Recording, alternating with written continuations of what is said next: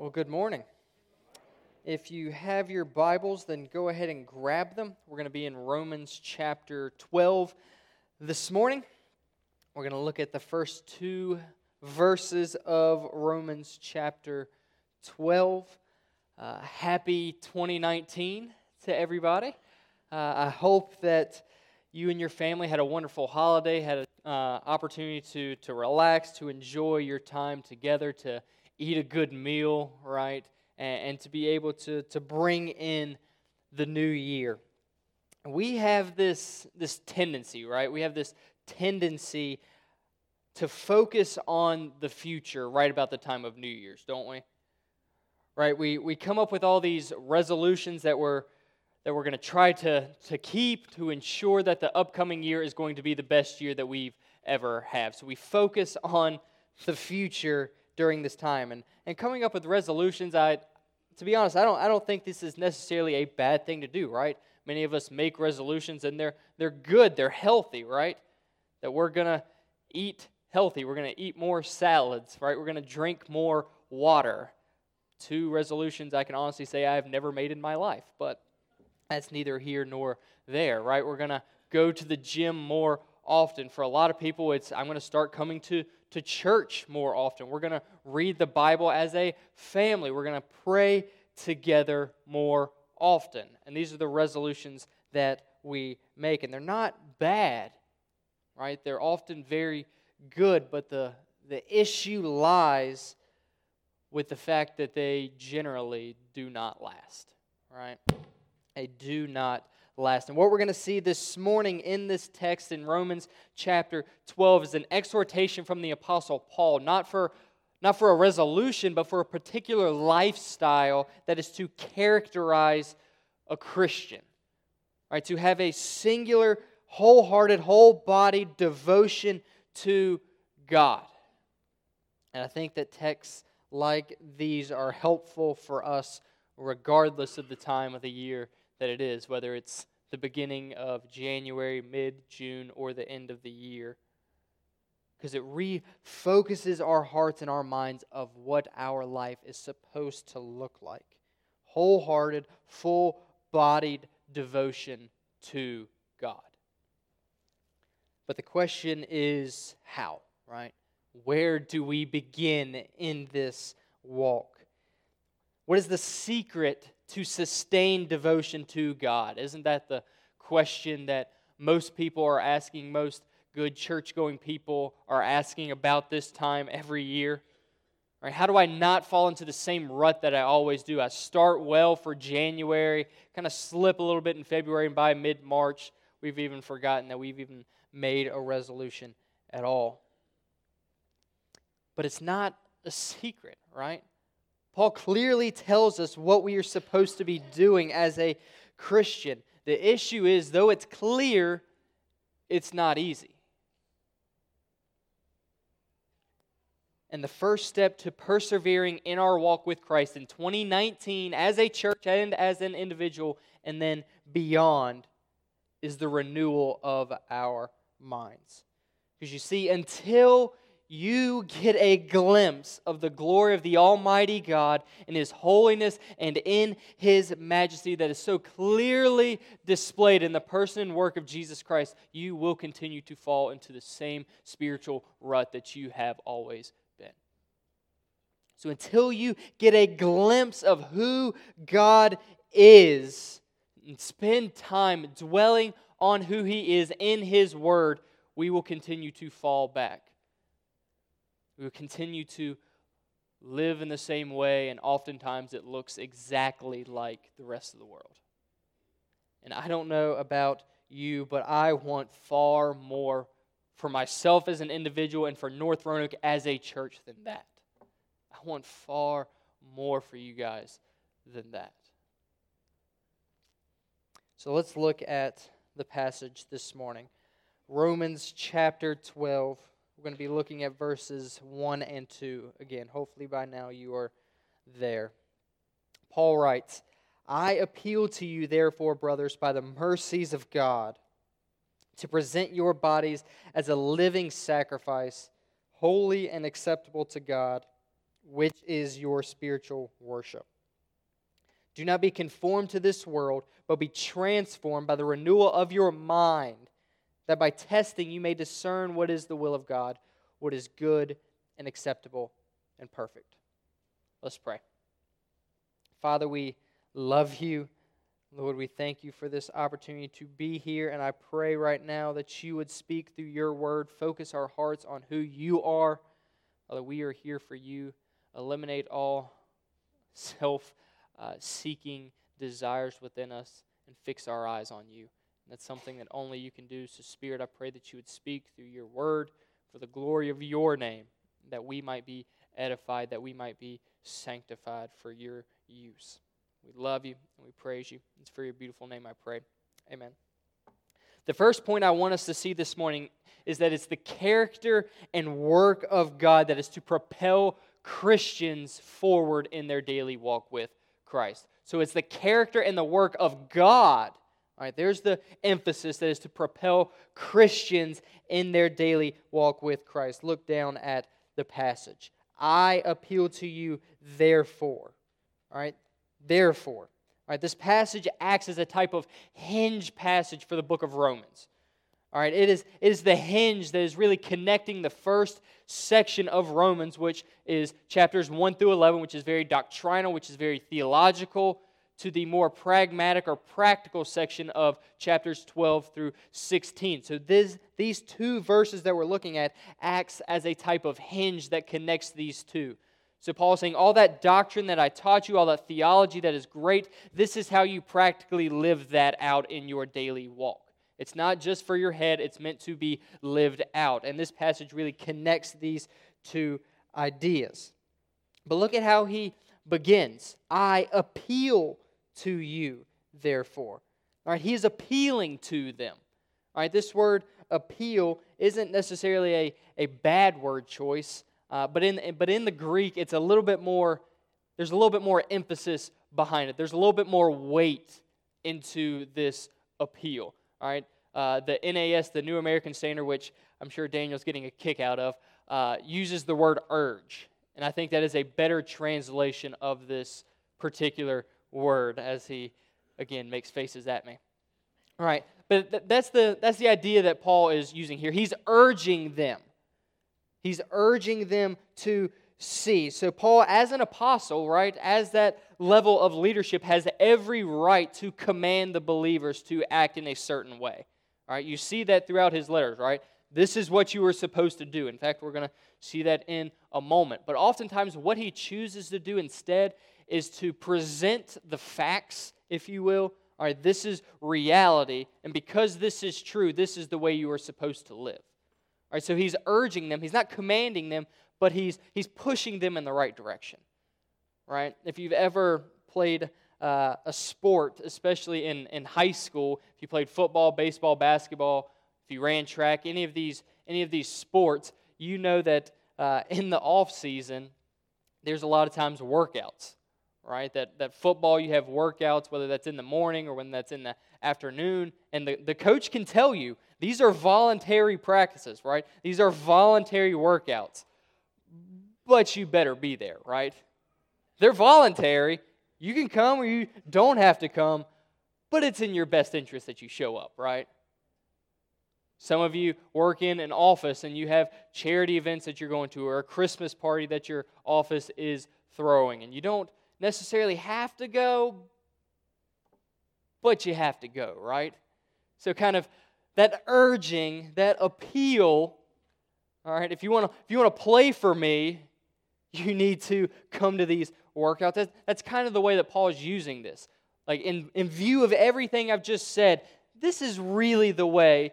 Like you, you can make your own decision. You can live out what you believe, or you can be stagnant. But in view of everything, there's really no choice involved. Right? This is the way that you are to live. And, and we cannot miss the fact, look back down, I appeal to you, therefore, brothers. All right, so two things. The first of all, that, that shows that Paul, when he's speaking to them, is not trying to flex his authority here, right? He's not saying, I'm an apostle, therefore listen to me. He's saying, guys, you're my brothers. I'm speaking to you as a brother. I want what's best for you. But in the same way, it's a reminder because he calls them brothers, these are fellow believers. Right? These are Christians. It is people who have come to faith in Christ that have been brought from death to life. Now, why is this important? It's a reminder that those who are not followers of Christ will never be able to properly worship God. They cannot be devoted to God. Romans chapter 8, verses 7 and 8 says, again, this is just a few chapters before our passage. Paul writes, For the mind that is set on the flesh is hostile to God, for it does not submit to God's law. Indeed, look at this, it cannot. Those who are in the flesh cannot please God. No matter how moral your friend is that is an unbeliever, he or she will never be able to please God.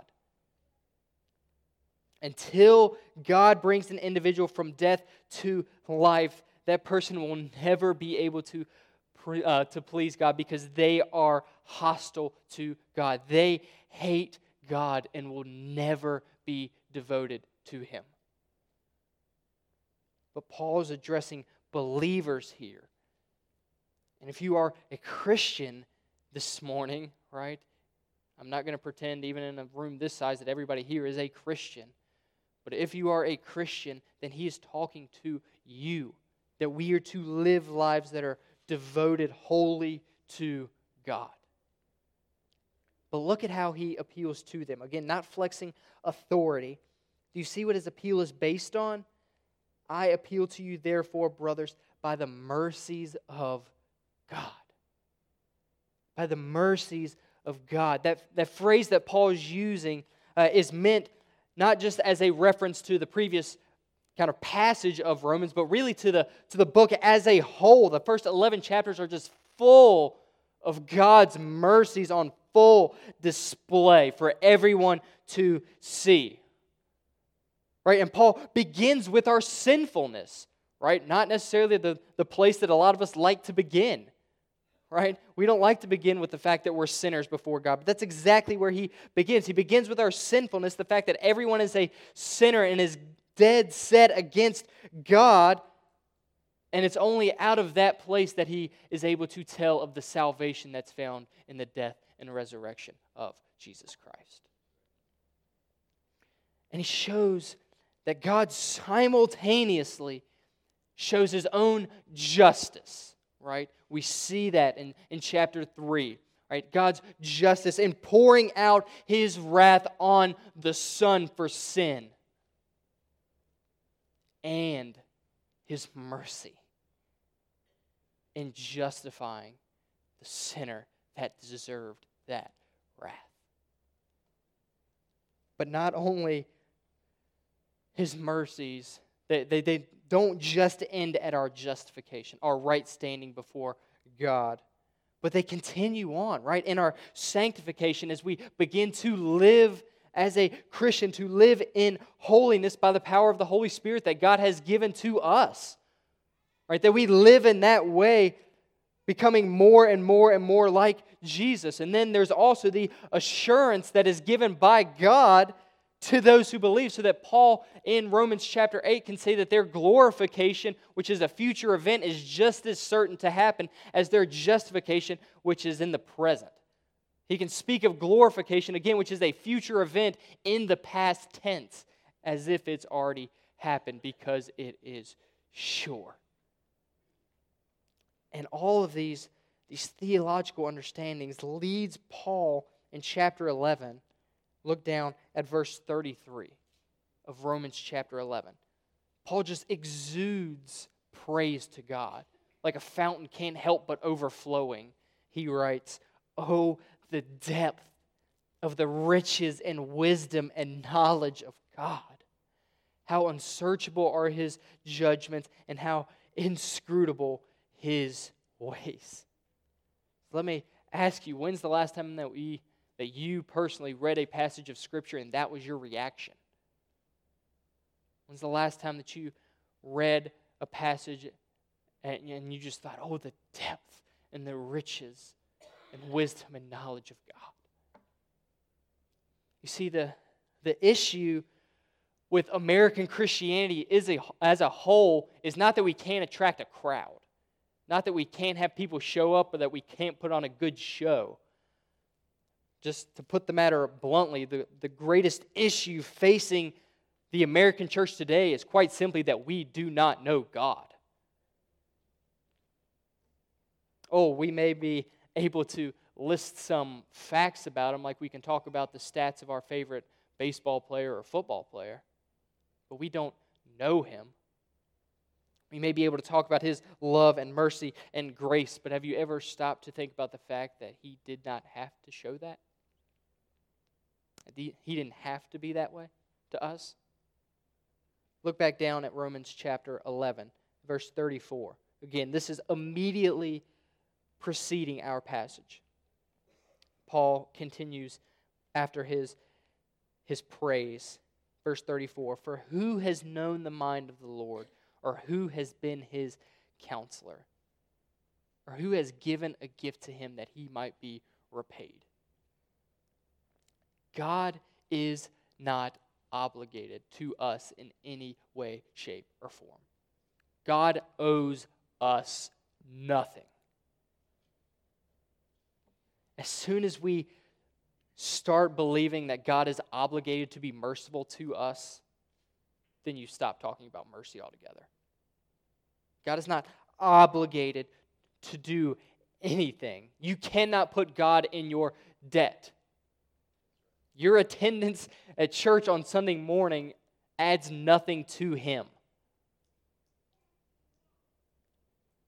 We need God. He does not need us. And because that is true, we should be blown away at His mercies to us. Because until we understand who we are in comparison to God, that we are sinners before a holy God who has every right to punish us eternally in hell for our sins, then we will not live for Him in the way that we should. The mercy of God is only sweet for those who understand that they really don't deserve it. So you look at your, your life, your sin, your struggles. You look at the holiness of God you know you don't deserve that mercy. And then you look at Christ on the cross, dying for sin, buried, and resurrecting so that you can be reconciled to God. That should blow us away. And it should, as Paul is going to continue to say, lead us to live in a certain way because any true believer in thinking on the mercies of God would not want to live for anything lesser. So, dwelling on who God is and what He has done should lead us to praise Him and to push us, propel us along in our daily walk with Christ.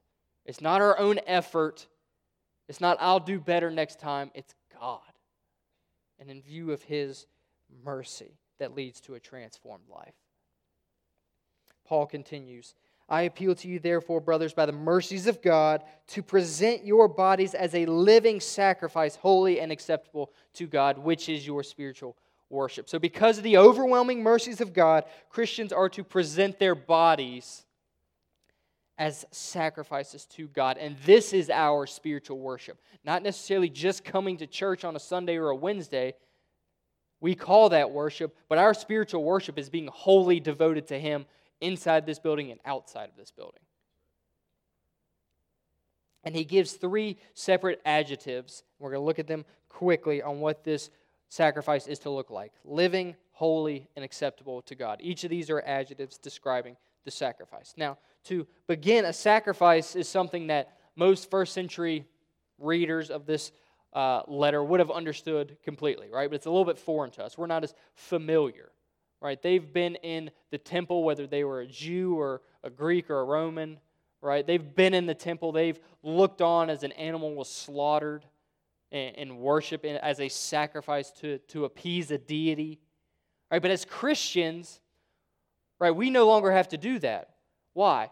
Because Christ is our sacrifice, the once for all sacrifice, so that we no longer have to make a sacrifice for sin because it's covered on the cross, right? So Paul, Paul shifts the focus away from an animal, shifts the focus away from killing another, again, animal or even an individual, and he describes what a Christian is to live like. And he calls that the sacrifice that we are to make, right? Sins have been paid for. No other animal needs to die, but we are to give ourselves as a sacrifice holy to God and in service to Him. We are to daily live for Christ because He died and rose again. That's our spiritual sacrifice. And that's what that's part of what Paul means in the adjective of living. We are to live daily for him. And the reason we can live for him is because we've already died with Christ, right? Romans 6 verse 8. We died with Christ and because that is true, we are now able to live for him. This is something that, again, only characterizes believers. No matter how moral an unbeliever may be, until they are brought from death to life, they will never be able to worship God, no matter how sincere they look, because they are hostile to Him. So, the first adjective of the sacrifice is that we need to be living. We need to be regenerated. We need to come to faith in Christ in order to be a sacrifice. And the next two connect with each other very well, which is probably why the translation reads as it does, right? Christians are to live lives of holiness. Jesus told us in Matthew 5, verse 48, to be perfect as the Father is perfect. Now, there's two caveats for that that I think we need to, to understand. The first being that we will never be able to be perfect. You will never be able to be perfect. I will never be able to be perfect. That's why Christ had to come. That's why Christ had to die, because we are sinners. But secondly, and I think this is crucial for us to hear and to understand, is that we are still to pursue holiness in our lives, though it will always be imperfectly. So even though I'm a sinner, that does not alleviate me from the responsibility to strive for holiness and to live in conformity to the Word of God. We often say phrases like, well, no one's perfect, as if that excuses our sin before God. Trust me, it does not. We are to live lives that are holy. Church, we will not be of much use for the kingdom of God if we are acting just like the rest of the world. We are to live lives of holiness. Because that's what Christ has called us to and has provided for us in the cross and in the giving of the Holy Spirit so that we now can live holy lives.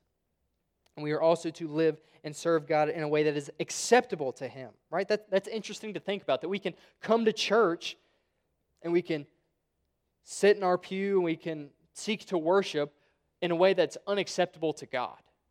You ever stop to think about that? That if we come here with self motivating uh, preferences, that we're here only to to kind of check off our own box or because it makes us feel good or because we like the songs or we do this or our friends are here, then flat out that's not acceptable to God. Any reason to worship God other than God is unacceptable to God. Right? Do you guys remember the story of Nadab and Abihu from the Old Testament? In Leviticus chapter 10, these were, uh, these were sons of Aaron. They were priests, they were set apart for that purpose, and they offered what's called an unauthorized incense or strange fire in some translations on the altar of God. They made their own mixture of incense, they offered it to God as uh, a sacrifice on his altar. And what does God do? God strikes them dead on the spot. And what is God's reaction to this? What does God say in defense of his actions, if you will? Leviticus chapter 10, verse 3 says, This is God speaking. Among those who are near me, I will be sanctified, and before all the people, I will be glorified. And we say, that, that, That's harsh. That's not fair. The two sons of Aaron didn't need to die. But God disagrees. Right? When God speaks, we are to listen and obey. He will be glorified, He will be sanctified, He will be honored in the way that He deserves, and anything less is treason. It is cosmic treason, it is infinite treason against an infinite God. We must come to church with no thought to our own preferences, but focus solely on God. And if we don't do this, if we only care about our own desires, what works best for me, what I can get out of it, then we cannot be shocked when God doesn't move. We are to be devoted to Him, not because we're, we're scared He's going to strike us dead, but because He gave His life in our place. That is true worship as Paul describes it. We are to be completely devoted to God, but where do we begin in this? And this leads to our second point. We are only able to present our bodies as sacrifices to God when our minds have been renewed. Look at verse 2. Do not be conformed to this world, but be transformed by the renewal of your mind, that by testing you may discern what is the will of God, what is good and acceptable and perfect. All right, he issues here two commands, one as a negative and one as a positive. Don't do this and do this instead. All right, he begins with the negative when he says to not be conformed to this world. Christians are not to live like the world, but are to live lives of holiness, just as we learned earlier. We are to be distinct from the world in how we dress and what we listen to and what we watch and how we interact with one another, how we act at work, how we act at the store. We are to be distinct, set apart. See, we cannot be shocked again that the church is making little impact when we look and act just like the rest of the world. You do not reach the world by being like the world, but by being distinct from the world. So we're not to be conformed to this world that is sinful, that is hostile to God. But how can we be distinct? He goes on to say, it is through the renewal of our minds. And the renewing of our minds takes place when we are consistently reading and meditating upon the Bible. Renewing our minds is exactly what I described earlier when I said that until we understand who God is, then we will continue to act like the world. So, how do we have our minds renewed? We consistently and daily dig into His Word with an eye to see who He is and what He has done. John Piper used an illustration once, and I think that's it's a great illustration to describe this how we how we get the world out of our heads he said, if you were to, to have an empty glass, right, an empty glass in your hands, and you're asked, how, how do you get the, the air out of the glass? How do you get the air out of this empty glass? He says, some people, like, well, I'll, I'll just put a vacuum over it, right? Put a vacuum in and just suck the air right out. He says, well, that's not going to work.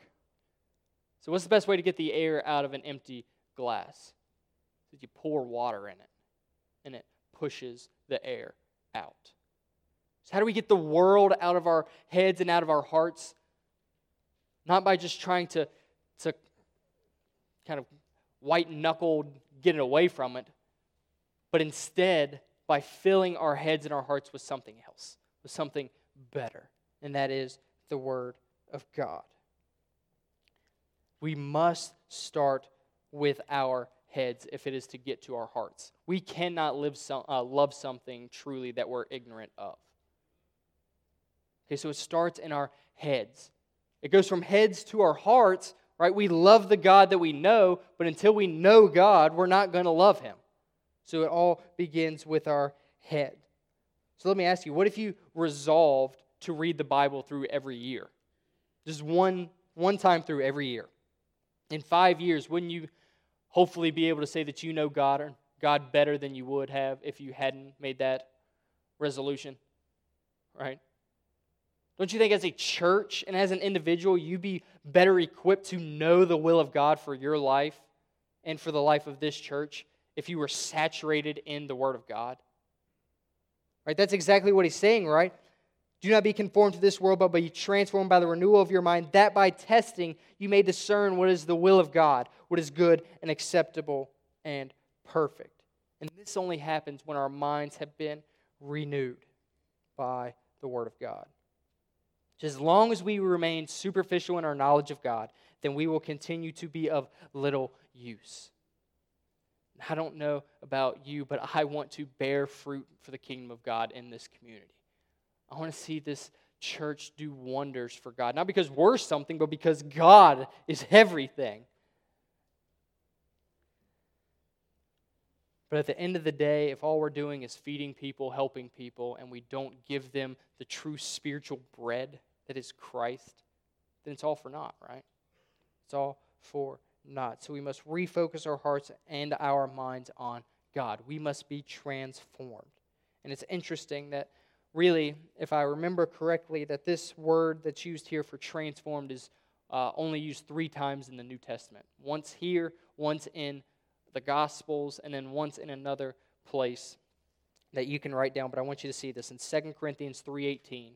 Paul writes, "And we all, with unveiled faces, beholding the glory of the Lord, are being transformed into the same image from one degree of glory to another.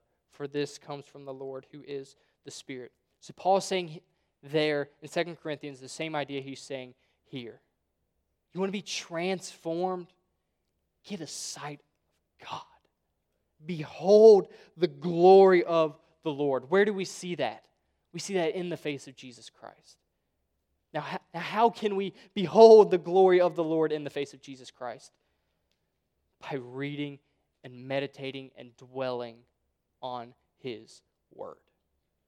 So, practically speaking, for us, there's just two things that we need to be doing. And again, these are things that it's almost cliche to say it, but it's, it's not. We need to be reading our Bibles daily, digging in, dwelling on, thinking on who God is. And secondly, we need to be desperately praying to God. Because if all we do is read the Bible for head knowledge and there's no, no movement from the head to the heart, then that serves us in no way at all. And that act from going the head to the heart is something that only God could do. And so we desperately pray God, open my eyes to what you're saying in this text. I want to see your glory shining through. Because if you if you don't, I will never be able to see it. And so we pray and we read and we seek the Lord seeking to renew our minds daily, presenting our bodies to God at home, at work, at school, regardless of where we are, because this is our spiritual worship. And it all begins for us with the renewing of our minds. Let's pray. Father, we love you. Lord, I praise you for your word that we have it, and I pray that you would give us a desire, a hunger for your word above anything else. Father, that is something that only you can give. And so, Father, I ask and pray for the glory of your name that you would, and that we might be sanctified and be of use for you. We need you, and we love you. It's for your beautiful name I pray. Amen.